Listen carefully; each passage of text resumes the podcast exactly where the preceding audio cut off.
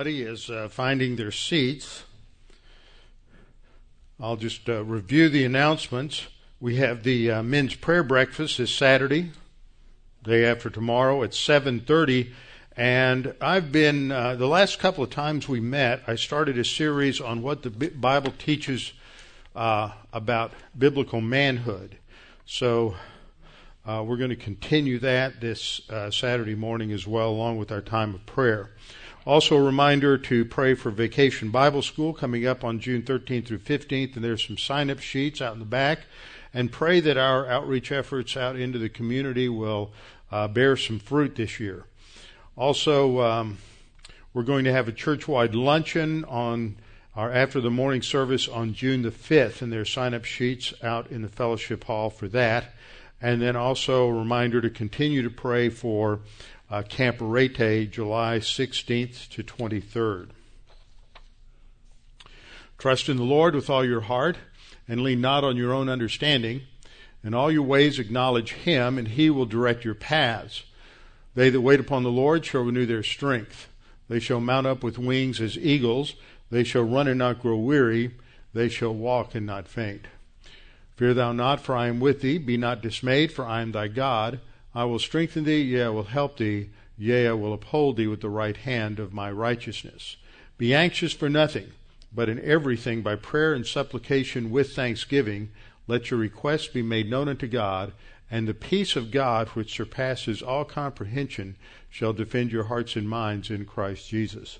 Thou wilt keep him in perfect peace, whose mind is stayed on thee, because he trusteth in thee. For the grass withers and the flower fades, but the word of our God shall stand forever. Before we get started, we will have a few moments of silent prayer so we can each make sure that we're in right relationship with the Holy Spirit and walking by means of the Spirit, which is the real power for the Christian life. So we'll have a few moments of silent prayer to give you the opportunity to confess any known sin to God the Father, and then I will open in prayer. Let's pray.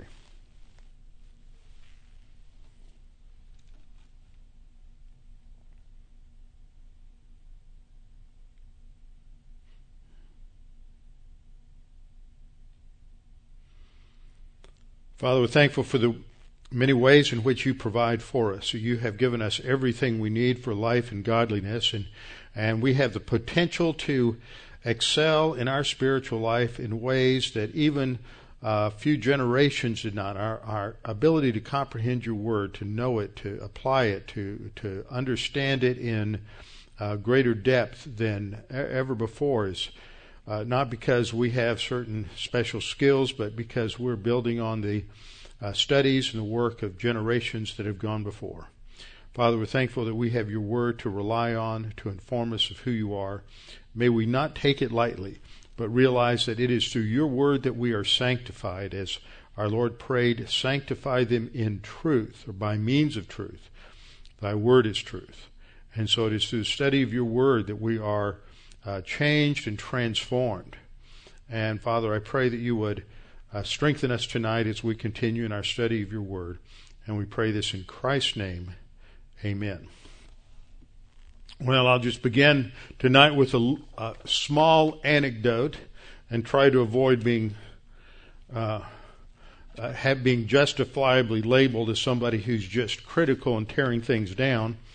But when we were in Israel on our last trip, uh, on Sunday afternoon, we were invited, or we all went as a group, to a uh, church service. And it was, shall we say, not of the theological uh, orientation to which we are uh, accustomed. And we got in there, and I learned a principle that you can't really worship in song unless you've got a good looking blonde up there uh, gyrating to the music. So I th- thought that I told Kathy Yeamans on Sunday that she was going to have to get in shape for this. But it was uh, it was interesting to go. I took video of several portions of it just to have a record for, for pedagogical purposes in the future and it was uh, it was really kind of interesting. One of the things I observed because I haven't been in a service that had contemporary or what would pass for contemporary Christian music in probably 25 years. And what used to go at, be classified as contemporary Christian music in the 80s is really, really good compared to what it goes for contemporary Christian music today. And one of the things I noticed as I was listening to the words and and uh, watching everything that was going on was that uh, there was a there was a thread that went through almost everything, and that thread was really the fact that nobody understood pneumatology or a lot of Christology, the indwelling of Christ, the presence of Christ, that Christ is already here. These prayers and the music calling upon the Holy Spirit to come and Christ to come when they're already there. Just a failure to understand these these basic fundamental doctrines, but also the things that were were sung as part sort of prayer were mostly unbiblical. You don't find these things prayed for in the Bible. The most obvious example that they, people sang was, Change me, Lord, change me, Lord, change me, Lord. And I, I thought, I don't know of a single place where the Bible, where there's a record of a prayer of ch- change me or transform me. Uh, any kind of verbiage like that, and I got out my uh, iPhone, pulled it out, and did a quick word search using Accordance. It's nothing like that is ever found. Now, we're to be transformed and changed. Romans 12, 2. Don't be conformed to this world, but be transformed. How? By the renewing of your mind. We don't call on God to transform us. This is that mysticism that's part of holiness charismatic theology that, that, that you just expect God somehow to reach down and tweak your volition and you're suddenly going to be able to live the Christian life. And that God's going to change you. The scripture says we're sanctified by the study of God's Word.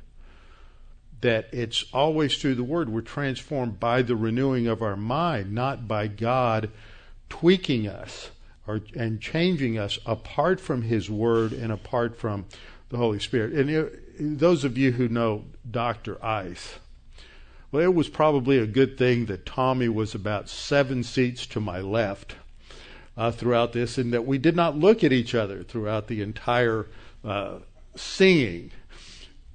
But we had, uh, there were about five or six pastors who were not from a um, the appropriate theological background, and so they were all a little bit um, askance at what was going on and passing for uh, passing for worship. And that doesn't even touch the message, and I'm not going to go there. Okay, we're studying redemption. And we started this last week because our passage in 1 Peter 1:18 talks about the fact that we know that we were not redeemed with corruptible things such as silver and gold. And so redemption is the focal point of 1 Peter 1 18 and 19. And we began to look at it last week, but there have been three intervening weeks, so I'm going to review a little bit, rather brief, briefly, to bring our thinking back to where we were uh, three weeks ago when we started this. I went back through my notes and looked, did some searching on the website, and I haven't done an in depth study of redemption since I taught a series on soteriology or our great salvation at Preston City Bible Church about 15 years ago. So this is an expansion of what I taught then. So other time I've taught this at other times, but they're more basic and, and streamlined. Whereas uh, what I want to do in this uh, little sub series of about probably end up being about three or no more than four classes is to really drill down on what the Bible teaches about redemption. This is such an important, important concept. And tonight we're primarily going to be looking at the Old Testament and the primary word used in the Old Testament for redemption is related to the verb gaal, the noun form goel, which refers to a kinsman redeemer. And we'll look at that. So uh, that's the backdrop.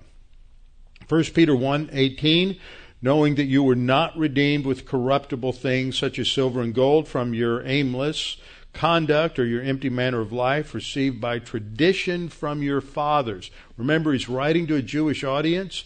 When you see Paul talking about the tradition of the fathers, he's talking about rabbinical theology.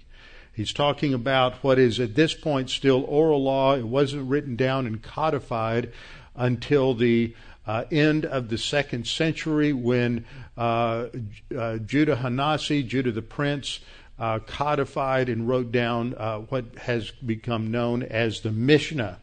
And so this is the tradition of the fathers. It primarily had the idea of that which was taught by the Pharisees would have been uh, the main idea there, but it is more than just that.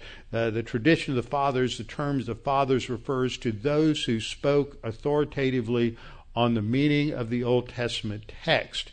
In the um, in the Old Testament, you have the written law, but in rabbinical theology, there was the view that a, an independent oral revelation had been given to Moses on Mount Sinai, and that there was an, an independent oral eh, tradition that interpreted the written tradition, and this was passed down from generation to generation. And it's not unlike uh, some of the views that are in or- Eastern Orthodoxy that the written, revealed Word of God is to be interpreted in light of an oral tradition. So if you know somebody that's involved in the Greek Orthodox, Russian Orthodox, Syrian Orthodox, uh, any of the Eastern Orthodox churches, that's what they believe in. There's a dual authority, the oral tradition and the and the written tradition. In Judaism, the oral tradition was called the halakha, which means the way to walk from the verb meaning to walk or how to live. And so this is a direct, uh, a direct uh, refutation of the kind of thinking that was present in rabbinic Judaism. Uh, redemption was not based on the righteousness that tzedakah that a person performed, that a person did, but it's based upon what the Messiah did on the cross, which is what's taught in an Old Testament and Hebrew scriptures like uh, Isaiah 53. And what we'll see tonight before we finish is that this is all the way through uh, Isaiah. The primary title that we see related to Yahweh, to the Lord, to in in, in um, Isaiah is the Lord our Redeemer again and again and again. So we'll uh, emphasize that when we get there. So the idea of redemption here, I pointed out last time, is one of the two main root words for redemption. Uh, lutrao, which means to ransom, to redeem, to purchase, to buy. All these words are economic words and indicate the purchase of a something out of the marketplace. The other word that's used is agorazo from agora, meaning the marketplace and the idea of purchasing a slave in the slave market is certainly one of the images. So in the Old Testament, from Genesis 3, we have the picture of the barrier that man is on one side of the barrier, God is on the other side of the barrier. Man is separated from God due to sin, but only God can solve the problem. And this sin barrier is composed of different bricks or different elements. And this is not uh, exhaustive list, but is a good summary of the different aspects of the problem, the sin problem itself, that is unacceptable to a righteous, holy God. Then there's the penalty of sin, which is spiritual death, judicial separation from God, and inability to have a relationship with God. Then the problem of God's character, that he is, because he is righteous, he cannot have a relationship with creatures that are unrighteous uh, the idea of spiritual death as the result of the penalty. We're all born spiritually dead, so something has to happen to us personally to become spiritually alive.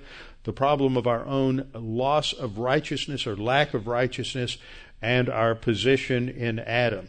It is the cross that wipes out the barrier, and each uh, problem in the barrier is resolved by a problem related to, our, or excuse me, a, a facet of the redemption, or excuse me, a facet of the work of Christ on the cross. So 1 Timothy 2 6, we learn that he gave himself as a ransom for all. That's another word. The word we looked at a minute ago is lutrao. This is a form of that word, antilutron. Uh, you see the root there, lutron. and it means to be ransomed for all. Huper is the Greek preposition which indicates substitution. This is goes back to this first aspect of sin, which is that God takes care of all sin for all people. It is unlimited atonement. It is for all. That is the extent of God's uh, of Christ's payment on the cross. 1 Peter 4:10 he is we're told that uh, we have fixed our hope on the living God who is the Savior of all men, especially of believers. So, all men includes two classifications believers and unbelievers. He's the Savior of all, but especially believers, because those are the ones who have accepted it and are regenerate and are uh, justified. 2 Peter 2 1 talks about false prophets who deny the master who bought them. Agorazo, another redemption word. So he paid the penalty even for those who are uh, unbelievers. 1 John 2 2, he's the propitiation not only for our sins, but also for those of the whole world. This is another preposition in the Greek that talks about substitution, that he, he died in our place. And the ultimate picture of that is the picture from the Old Testament of the sacrificial lamb when a person puts their hand on the head of the lamb and recites their sins, those sins are transferred ritually to that animal, and the animal is then killed in place of the person. If you are interested, and you should be, watching a video, if you go to sourceflix.com, Joel Kramer's website, he has an excellent video called The Sacrifice. And it really hits you because we're so divorced from the death of animals and the birth of animals, or life and death even in the home, that to see an animal that is totally innocent, without guilt, had done nothing wrong, that is taken to the altar and has his throat cut just because we sinned. There is a, a distinctive impact that that has, especially as we understand and apply that to what the Savior did on the cross. The penalty of sin is covered by two doctrines redemption, which is what we're studying, and expiation. They have to do with the canceling of the debt. It is a true payment, a true substitutionary payment for all. But that doesn't mean all go to heaven. Now, as I pointed out last time, there's two basic words that are used in the Old Testament in relationship to uh, understanding redemption. The first is the word pada, which is used 59 times in the Old Testament in 49 verses. So this is not the primary word, but the focal point of this word is the payment of a price. If you just understand redemption means paying a price, you've captured the doctrine of redemption. A payment is made. So that's the first the first word. The second word is the word Gaal, and the noun form I mentioned earlier is goel. This is the primary word that's used in the Old Testament. It's used 103 times in 83 verses. This is the uh, primary focus. And it's the idea of a kinsman redeemer. We're going to look at that in more detail this evening. And the key idea in kinsman redeemer is providing protection, providing security. But the Goel emphasizes it, the um, the role and responsibility of a blood relative to provide and protect blood relatives. Now, what's hidden in this word, and I didn't really catch this tonight, is there is the hint, the foreshadowing. When we read the, the title stated so many times, especially in Isaiah, the Lord our Redeemer, this foreshadows that the Redeemer must become human because he's a kinsman redeemer. So, embedded within this idea, even though it's not unpacked uh, per se in the Old Testament, there are certainly passages we've studied them before that predict that the Messiah is going to be human as well as divine. But that's hinted at in this word because for the Lord to be our Redeemer, he must be, uh, become our kinsman. And this is why we believe that the Messiah had to become incarnate, had to become a human being and enter into human history in order to die as our substitute. For that substitution to be real and effective, it couldn't be a lamb, it couldn't be an angel, It has to be a human being. Like must substitute for like. Now, in the Old Testament, there's two basic pictures that God uses to help us understand redemption. The first is the Exodus event, and the second, as we'll see, is the episode uh, that is the focal point of the book of Ruth related to her redemption by the Goel, the kinsman redeemer uh, Boaz. Uh, so we'll look at that a little more uh, a little more later. So we have these two words, and we'll see how they are both used to describe the Exodus event. Now that's interesting because if we think in terms of these words, they each have a slightly different focus, but they are synonymous in about 70% of their meaning. But it tells us that both words are used to refer to what God does in delivering Israel from slavery in Egypt. Uh, he, it's called a Gaal, a redemption, and a Pada redemption, and we'll see that as we go through. Now, we have to think about the, the Exodus event. That means that Israel, for over 400 years, has been a slave in Egypt. They have been held in slavery, and there's been no hope of any rescue or deliverance, even though they have prayed for it. And then God sent a deliverer, who is Moses, who is a picture of the ultimate deliverer who will come to redeem us from the slavery of sin and Moses was sent to Pharaoh. Moses uh, goes to Pharaoh to have him release, which is the concept of redemption, to release the people uh, from slavery. Uh, Pharaoh refuses to do that. He refuses to do that nine times. Uh, the tenth time, he finally relents because that is the, the greatest and most significant punishment, which was the, the death of the firstborn in every household and the firstborn of all the animals. And this is what is uh, remembered in the uh, Passover. And the Hebrew word for Passover is Pesach and it and it focuses on the fact that the at the Passover time, every firstborn in Egypt, uh, the Bible teaches that the firstborn belongs to the Lord. Every first, the life of every firstborn was taken, unless the, a redemption price was paid, and that redemption price was the death of a lamb. And if a lamb was sacrificed and the blood was applied to the doorpost and the and the crosspiece, the lintel of the door, then the um, the Lord would pass over the house and the firstborn would not die. And so this, uh, every Jew, every Israelite applied the blood to the doorpost of their house, and no Israelite lost their life, and none of the livestock lost, uh, died. But in the house of Egypt and the house of Pharaoh, the firstborn was taken.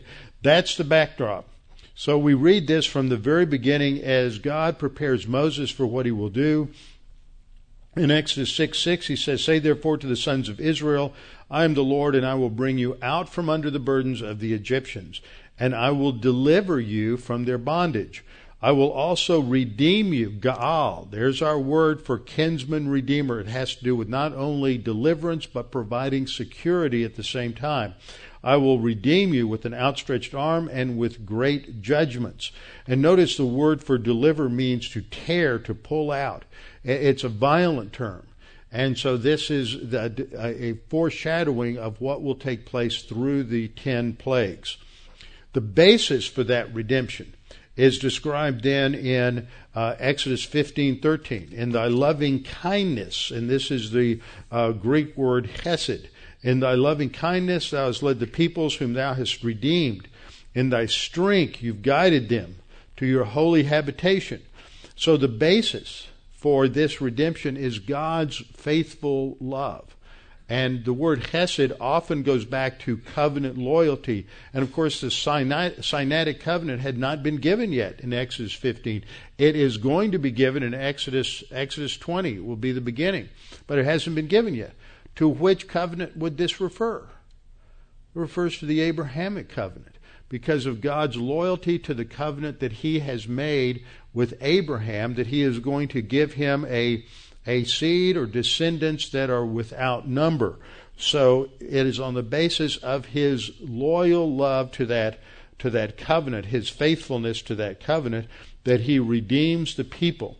and he leads them forward. Exodus 15, 13. Then in uh, Deuteronomy, we get a number of interesting passages in Deuteronomy that fill out this understanding of, of redemption. And we not only have the word pada used, but the majority of the time we have um, uh, that's the word that's used in Deuteronomy 7 8. But because the Lord loved you and kept the oath which he swore to your forefathers. Who are the forefathers?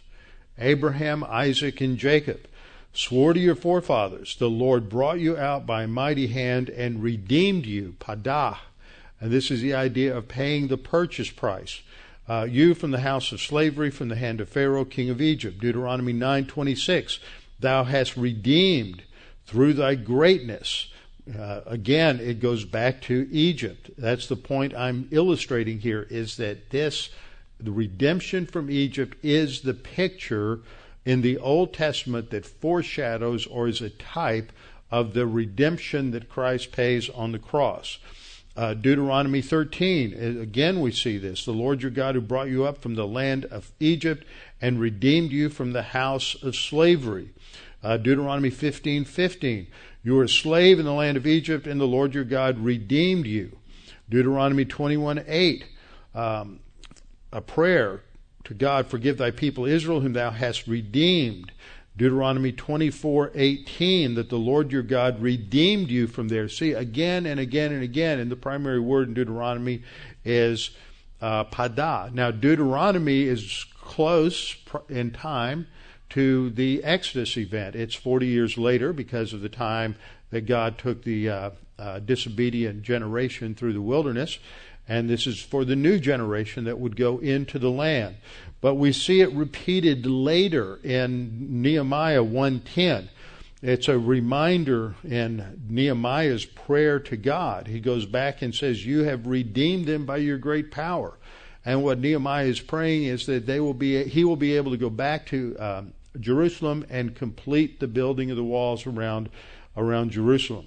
Psalm 77:15 you have with your arm redeemed your people the sons of Jacob and Joseph. So these and here you have both Pada and Gaal used referring back to the Exodus. That is the foundational event for the New Testament. Now, what was the redemption price? It's the lamb. The lamb pays and is the substitute for the firstborn. Who's the redemption price? Who does the lamb depict? 1 Corinthians 5 7. Therefore, purge out the old leaven. Remember, Passover or Pesach is just one day. On the uh, Jewish calendar, it was the 14th of Nisan. The 15th is the first day of the Day of Unleavened Bread, which is a feast that lasts for a week.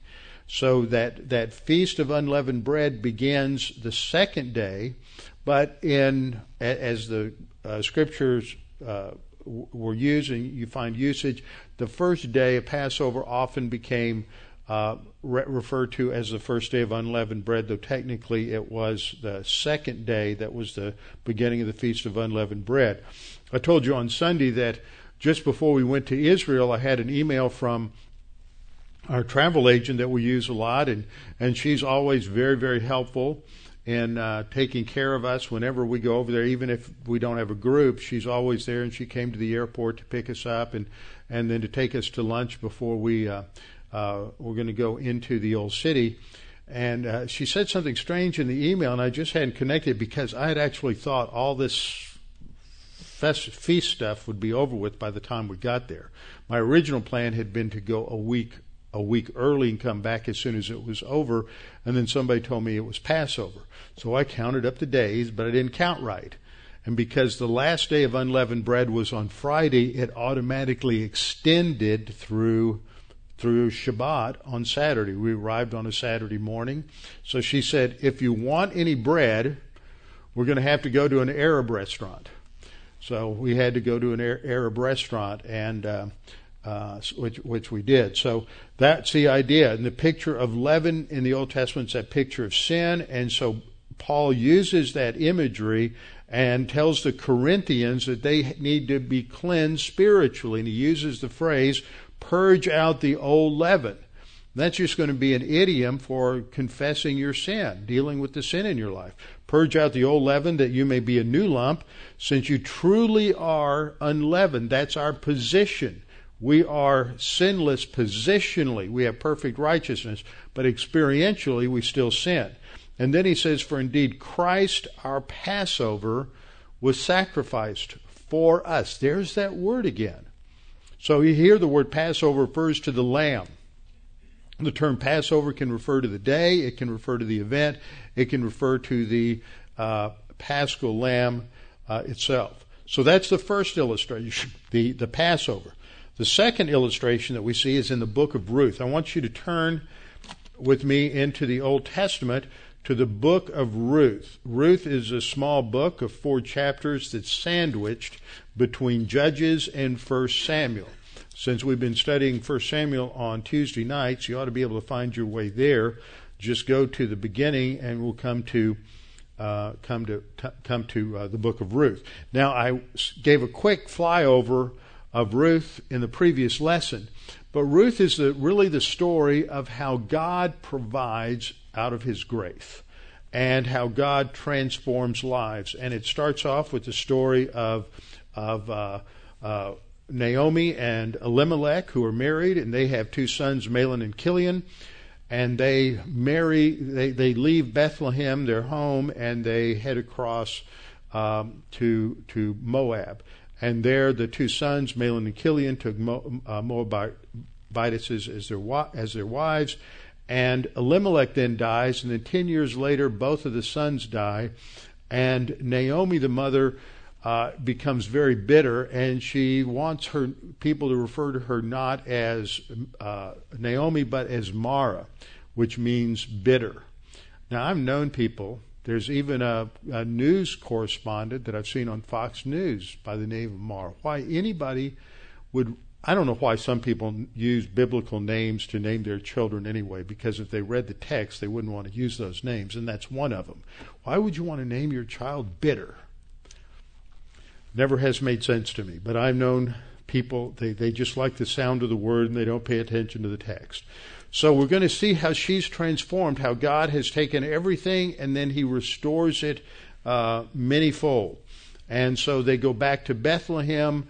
Uh, the one daughter who was uh, one that was married left and then Ruth is the one who sticks with her mother in law and makes the famous statement that where you go, I will go, where you live, I will live, and your God will be my God.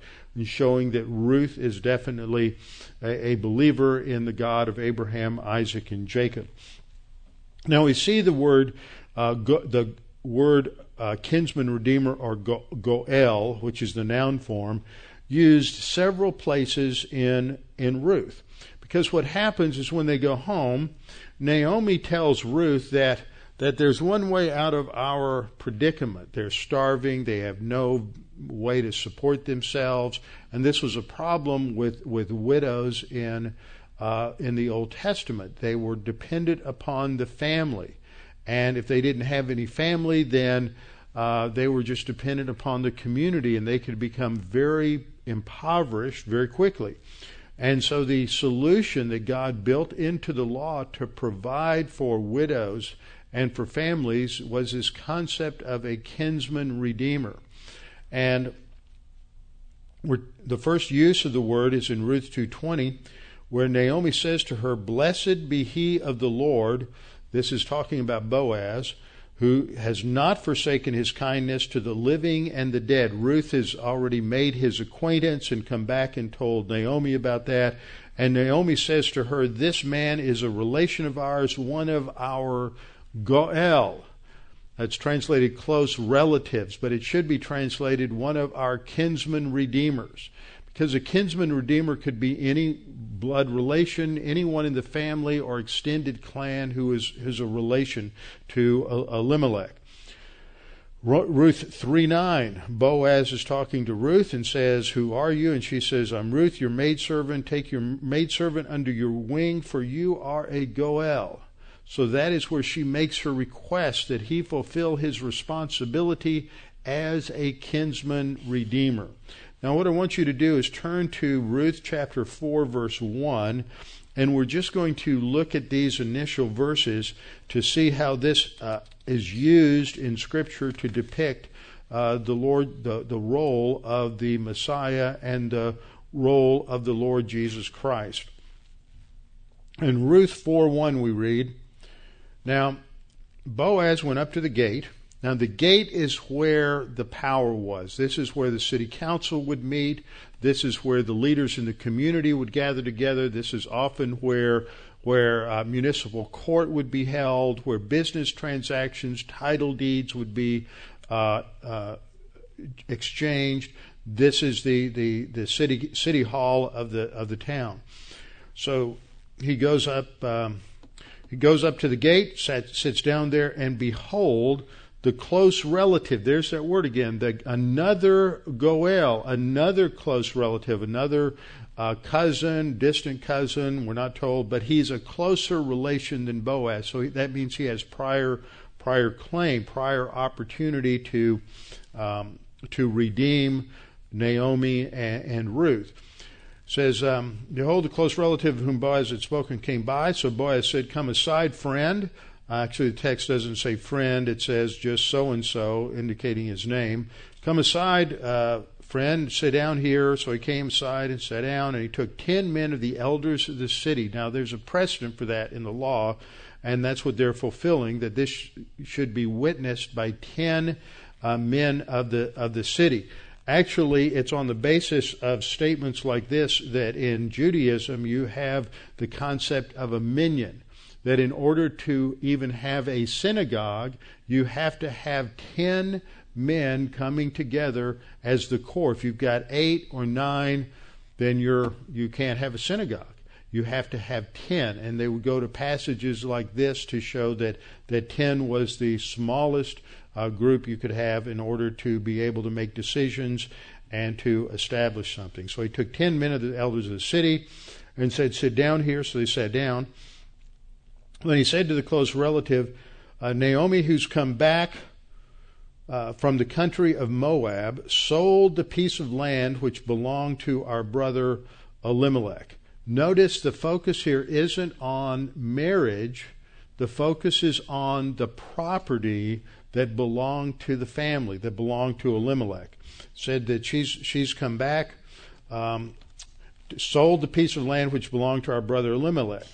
And I thought to inform you, saying, Buy it back in the presence of the inhabitants and the elders of my people. In the, in the law, in the Old Testament, what would what God wanted to preserve the wealth of the families and the clans, so that when the land was divided up among the tribes, and then the it was further subdivided among the the clans, and then it was subdivided among the uh, families. Uh, th- that land was to stay in those families, and it was not to be lost. And even when uh, it was sold in order to get out of debt. It would revert back to its original owner on the in the year of jubilee every 50 years. So God is preserving their uh, their wealth and the property that they own, so they couldn't couldn't lose it. And so that's the idea here is that this property was sold in order to get out of debt, and now it needs to be redeemed or bought back so that it is part of the family's uh, wealth again. So Naomi um, has sold the land. It needs to be bought back. And the first opportunity or the first responsibility goes to the nearest relative. And so Boaz says, if you will redeem it, that is, if you will buy it, purchase it back, redeem it. But if you will not redeem it, then tell me that I may know, for there is no one but you to re- redeem it, and I'm next to you. And the man said, Okay, I'll redeem it. But see, there's a string attached to this deal. And the, string that's attached to the deal has to do with taking care of the family, the widow and the, the two widows as well. And that's where the levirate marriage thing comes in. I'll, I'll mention that, talk about that again in just a minute. So, um, Verse 5, Boaz says, On the day that you buy the field from the hand of Naomi, you must also buy it from Ruth the Moabitess, the wife of the dead, to perpetuate the name of the dead through his inheritance. Now that implies that he's got to marry Ruth and raise up a descendants in the name of the dead husband. And the close relative, the Goel, says, I cannot redeem it for myself, lest I ruin my own inheritance. You redeem my right of redemption for yourself, for I cannot redeem it. So he's going to pass on this opportunity. And then there's an interesting little exchange that takes place. Now, we would sign court documents and we would have a, a notary or an officer of the court seal the document and then it would be placed on record. That's not how they did it. In order to signify that the deal was done, they would take off their sandal.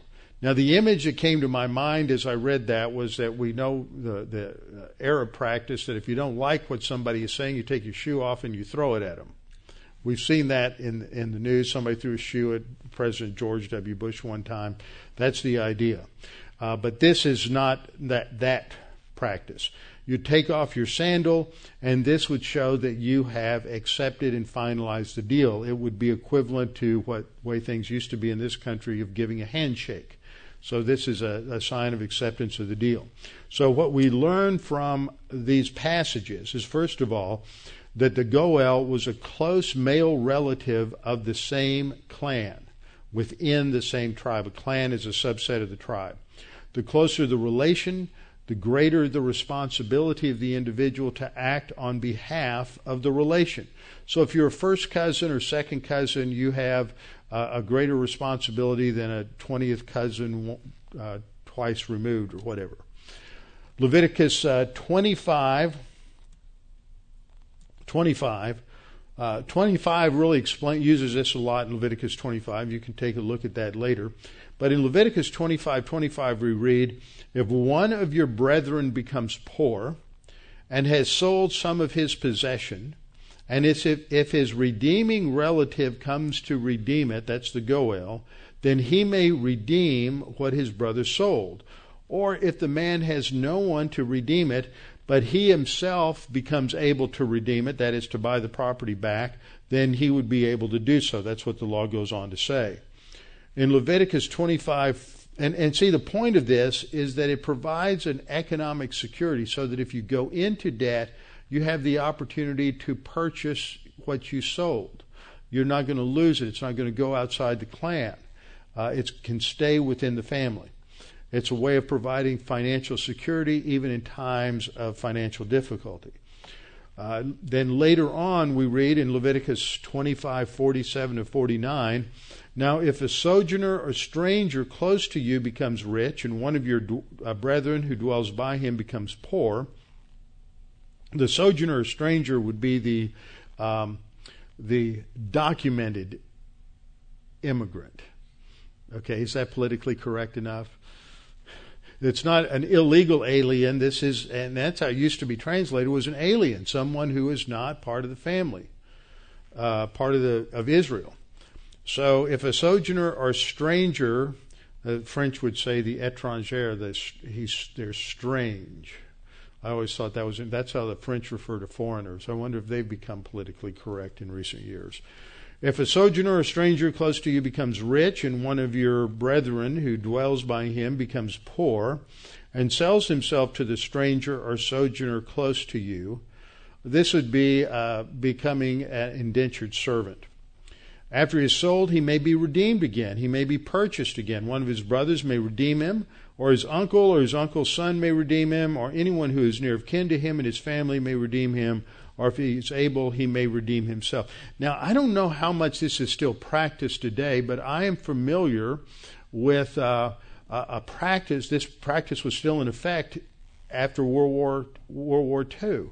I know of a couple. Some of you know them. She was a uh, she was a German Jew who went to Shanghai, met her husband, who was a um, uh, Scottish uh, who was Scottish and was a member of the British Constabulary in Shanghai. After the war, they got married. They were dirt poor. They went back to Scotland. There was no work there, so they hired out on a farm in Red Deer.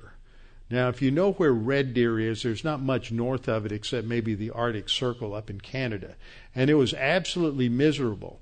But by, it wasn't long, maybe a year or so, and her family, who had been able to get out of Shanghai after the war and got to New York, was able to collect uh, money from the Jewish community in New York in order to pay off that debt.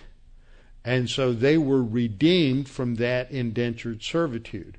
And then they came to Houston, Texas, which led to their um, their salvation, and the and the rest of the story goes on from there.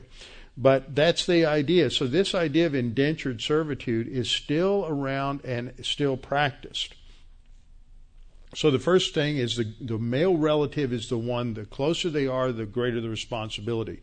Second, the redemption basically focused on land, the property, the inheritance, uh, which belonged to the family or the clan so that it would not become uh, lost to the family. Land, we're told in Scripture, is the inheritance for God. God is the one who owned the land of Israel, and all Israelites were given their inheritance, and they were basically tenant farmers on God's land, according to uh, Leviticus 25, 23, and 24, the passage that just precedes the one I've been uh, referencing. Uh, the law prevented Israelites from permanently selling the land outside of the family so that it could always revert back during the year of, of Jubilee. So the land, if they needed to sell it uh, for a time in order to get out of debt, they could do so. So the focus here is not on marriage. The focus of the kinsman redeemer is related in all the passages to property. Now that's important to emphasize in relation to what goes on in, in Ruth. Third, the Goel had the responsibility to redeem relatives sold into slavery who had given up their land. Now, this is partially what's going on with, with Ruth I mean, and Naomi. So, fourth, the focus is on inheritance of the land, not on the not on levirate marriage. Now, we see this illustrated and connected in a passage in Deuteronomy uh, chapter 25, verses 5 through 9.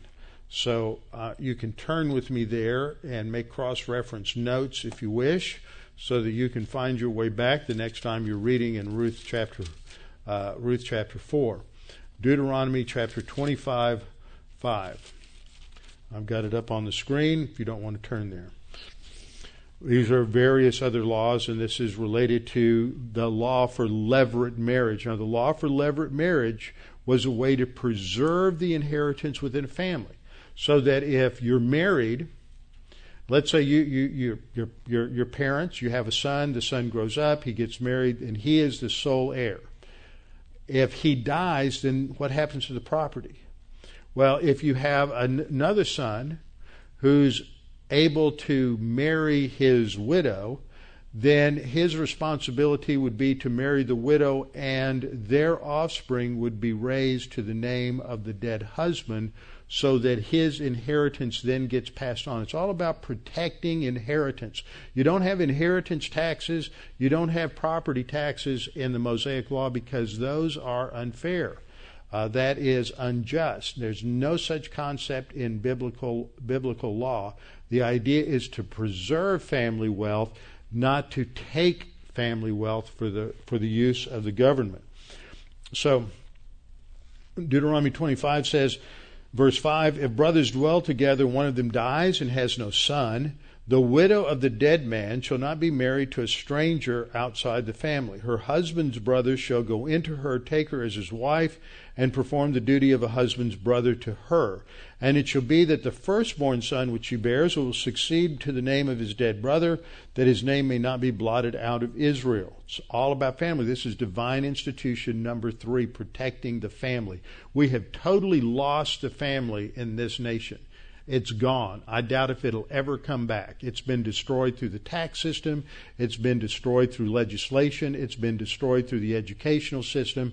It's over with. Don't get an idealistic world thinking we can recover it. I don't think we ever will unless there's an act of God where this country turns back to Scripture. That's the only exception. No politician's going to change this. We have brought so many uh, people into this country who do not have a framework of the divine institutions.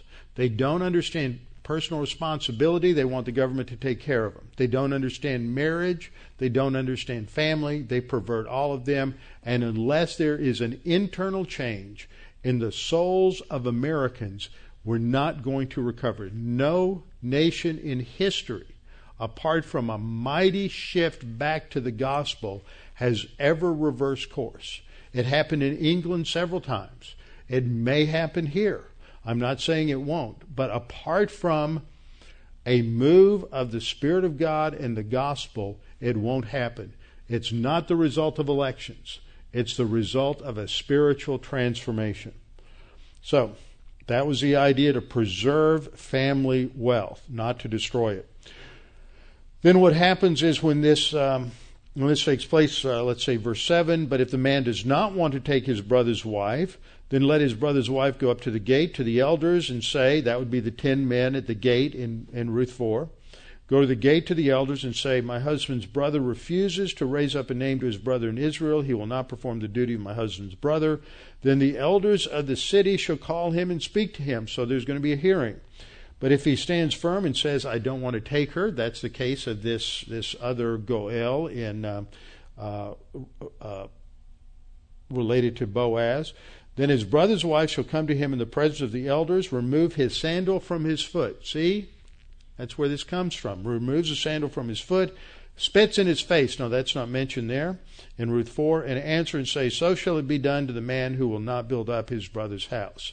So, since there is an alternate, we don't have the spitting in the face because she is going to be, Ruth is going to be taken by Boaz as the kinsman redeemer. That's the picture. So the emphasis is in, in the kinsman redeemer is that the redeemer is a close relation. When that's applied to the Messiah, we understand that the one who redeems us must also be a human being. Second, it provides security and protection. Those are the two ideas in Goel. So let's look at five basic characteristics of the Goel, the Goel Redeemer that's applied to the Lord Jesus Christ. First of all, the Redeemer was a blood relative of the one he was to redeem. And this is seen in the passages I mentioned, Leviticus 25, 48 and following, Deuteronomy 25, 5, and Ruth 3, 9. The Messiah must be a kinsman redeemer, a blood relative, must be a human being. Only a human being can stand as a substitute for another human being. Second characteristic the Redeemer must be willing to redeem. It's not forced upon them. They must make a free will decision. It must be a desire that they have to fulfill that responsibility. Uh, this is seen in Deuteronomy 25, 7 to 10, and Ruth 3, 11. And it's fulfilled. Christ voluntarily left heaven to pay the price for our sin, according to Philippians chapter 2, verses 5 through 8. He willingly took on the limitations of humanity in order to submit himself uh, and obey the Father and go to the cross. Third characteristic uh, of the Redeemer that's applied to the Lord Jesus Christ. The Redeemer must be able to redeem. That is, he must be able to pay the redemption price. Jesus Christ is able to pay the redemption price for our sin because he was without sin. He was perfect. He was impeccable. He who knew no sin was made sin for us that the righteousness of God might be found in us. So Christ could pay the price of our redemption according to Acts 20, 28 and 1 Peter 1, 18 through 19. That's our passage. Fourth characteristic of the Goel applied to the Lord Jesus Christ. The Redeemer must be free himself from the calamity. He can't himself be in debt. See, every believer is born in debt. We have a certificate of debt over us a condemnation that did not apply to Jesus because of the virgin birth. This was why it was necessary to have a virgin birth so that the sin nature would not be inherited from Adam through the male. The Redeemer must be free himself from the calamity from which he must free the object of redemption. This is Leviticus 25:49 and Christ was free from sin 2 Corinthians 5:21 and Hebrews 4:15. He was completely free from sin. So, and fifth, he must act to pay the redemption price. He must make the decision, accept the responsibility, and then carry through. So those are five characteristics of the Redeemer that are applied to Jesus Christ. Now let's look at some other aspects of the um, uh, of this payment of the price. Just a couple of verses though on that last point. Must act to pay the redemption price. We have three verses. Genesis forty-eight sixteen. The angel. This is um, Jacob praying. The angel who's redeemed me from all e- evil. Who is the angel? Now that should be a capital A. Didn't come across in the translation I used, but in the New King James and others, it's an A. It's the angel of the Lord. The angel of the Lord is usually refers to the second person of the Trinity in the Old Testament. In the New Testament, it's the angel, um, an angel of the Lord, not the angel of the Lord. But in the Old Testament, it's the pre-incarnate Messiah, the angel who has redeemed me from all evil. He has acted is what Jacob is saying. That's the point. The Redeemer must act. In Exodus 6 6, God acts to redeem uh, Israel from slavery in Egypt. Exodus 15 13, uh, God acted and redeemed Egypt. Now, the next point, uh, the first point had to do with the language. The second point had to do with the two different uh, illustrations uh, the slavery in Egypt and the, the Goel. The third point was five characteristics of the Redeemer applied to Christ. And then this is the fourth point in Isaiah 40 to 66. Isaiah 40 to 66. This is often called the suffering servant narrative. The suffering servant refers to the Messiah, not to Israel. The suffering servant refers to Messiah. We did a study several years ago on Isaiah 53 where we worked through those issues. Uh, Yahweh is the Goel, the kinsman redeemer par excellence. We see this in a number of passages. For example, in Isaiah 41:14, "Do not fear, you worm Jacob." God just isn't concerned with being non-offensive, is he? Calling Jacob a worm because they are not able to save themselves. They're disobedient.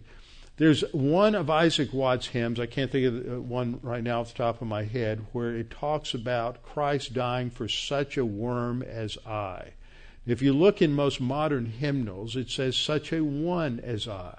And I've heard people wax eloquent in their arrogance about how we don't believe in worm theology.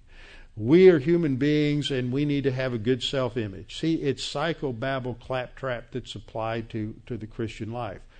The Bible says we are on the level of a worm in relationship to God. We're incapable of being able to save ourselves. We are corrupt. We are rebellious. We are useless because we have rebelled against Him and we're not functioning as we should in terms of the imageness of God that we all bear. So God says, Don't fear, you worm Jacob, because they're the ones who have been disobedient. Says, You men of Israel. I will help you, declares the Lord. That's grace. Grace is God does everything for us and we don't do anything to help Him. He does it all. I will help you, and your Redeemer, your Goel, is the Holy One of Israel. Now we're going to see this title again and again and again through Isaiah. He is the Holy One, the unique one of Israel. Isaiah 43 14, talking about how God is going to deliver them from Babylon. That would be another illustration of redemption in the Old Testament. Thus says the Lord your Redeemer, the Holy One of Israel, your Goel. For your sake I've sent to Babylon. Go on. Let's just hit these again. Isaiah 48, 17. Thus says Yahweh, your Redeemer, the Holy One of Israel. I'm the Lord your God who teaches you to profit. See, God's identity as a Redeemer indicates that He is the compassionate kinsman Redeemer. If all these t- titles that we see in Isaiah foreshadow that the Messiah who will come is going to be related to us. Therefore, He will be fully, uh, fully human. Isaiah 48:17, the Redeemer, the Holy One of Israel. Then another passage in Isaiah 59, 19 through 21 focuses on the future redemption of the nature of the nation. This is an application because Christ redeemed or paid the price objectively on the cross. It is then applied in the future to Israel. So redemption is used as talking about the result of what was accomplished on the cross. So it's not always seen as the object of paying the price for sin, but the result of having that price paid. Isaiah 59:19 so they will fear the name of the Lord from the west and his glory from the rising of the sun that's the east for he will come like a rushing stream which the wind of the Lord drives and a redeemer a goel will come to Zion and to those who turn from transgression in Jacob declares the Lord this is referring to the second coming when the Lord returns to for when Jesus Christ returns for Israel and as for me, this is my covenant with them. Notice how this is connected. This coming of the Goel Redeemer is connected to the establishing of this covenant. My covenant with them, my spirit which is upon you, and my words which I have put in your mouth shall not depart from your mouth, nor from the mouth of your offspring. This is talking about the new covenant when it is uh, initiated and instigated at the second coming of the Messiah. Then we have Isaiah 41:14, again um, talking about uh, Christ or, or, God's provision for them. We lo- already looked at that verse. Isaiah 43:1. Uh, but now, thus says the Lord your Creator, O Jacob, and He who formed you, O Israel. Do not fear, for I have redeemed you. So this is connecting the dots. The one who redeems is the Creator God. The one who is the Goel, the kinsman redeemer, is the creator God of Israel, and they have been called by uh, called by his name. Uh, again, this is in the context of not worrying, not being afraid. So the Goel provides security and comfort uh, for the one redeemed. Isaiah 43:14 for thus says the Lord your Redeemer, the Holy One of Israel. Again, talking about their deliverance from Babylon. Isaiah 44 6, the Lord, the King of Israel, and his Redeemer, the Lord of hosts. How many persons are there? Two. Wait a minute, I thought the Lord our God, Hero Israel, Shema Israel, uh, Yahweh, Eloheinu, uh, Yahweh Echad. That's the Hebrew. The Lord our God, the Lord, is one. But the 1986 Tanakh gets it right. says it, the Lord alone. It's not talking about a Unitarian monotheism. It's talking about in the context that Yahweh alone is the God of Israel in contrast to the idols of the nations. So you have two persons in the unity of the Godhead. Yahweh, the King of Israel, and the Goel, the Yahweh Sabaoth, the Lord of the armies. And then it says, He's identified, I am the first and I am the last. Where do we see that language? In numerous passages in Revelation, beginning with Revelation 117, when it, the Lord Jesus Christ appears to John, the Apostle John, on the Isle of Patmos, and says, do not be afraid, I am the first and the last. He didn't just come up with this in Revelation 1:17. It has a foundation. The Old Testament is the foundation for the new. If we don't understand the Old Testament, it's hard to understand a lot of stuff that's going on in the New Testament. Now, there's a heresy going on today I need to warn you about.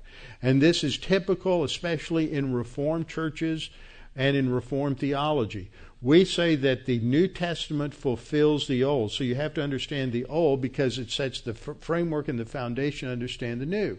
But in Reformed theology, the Old Testament is interpreted by the New.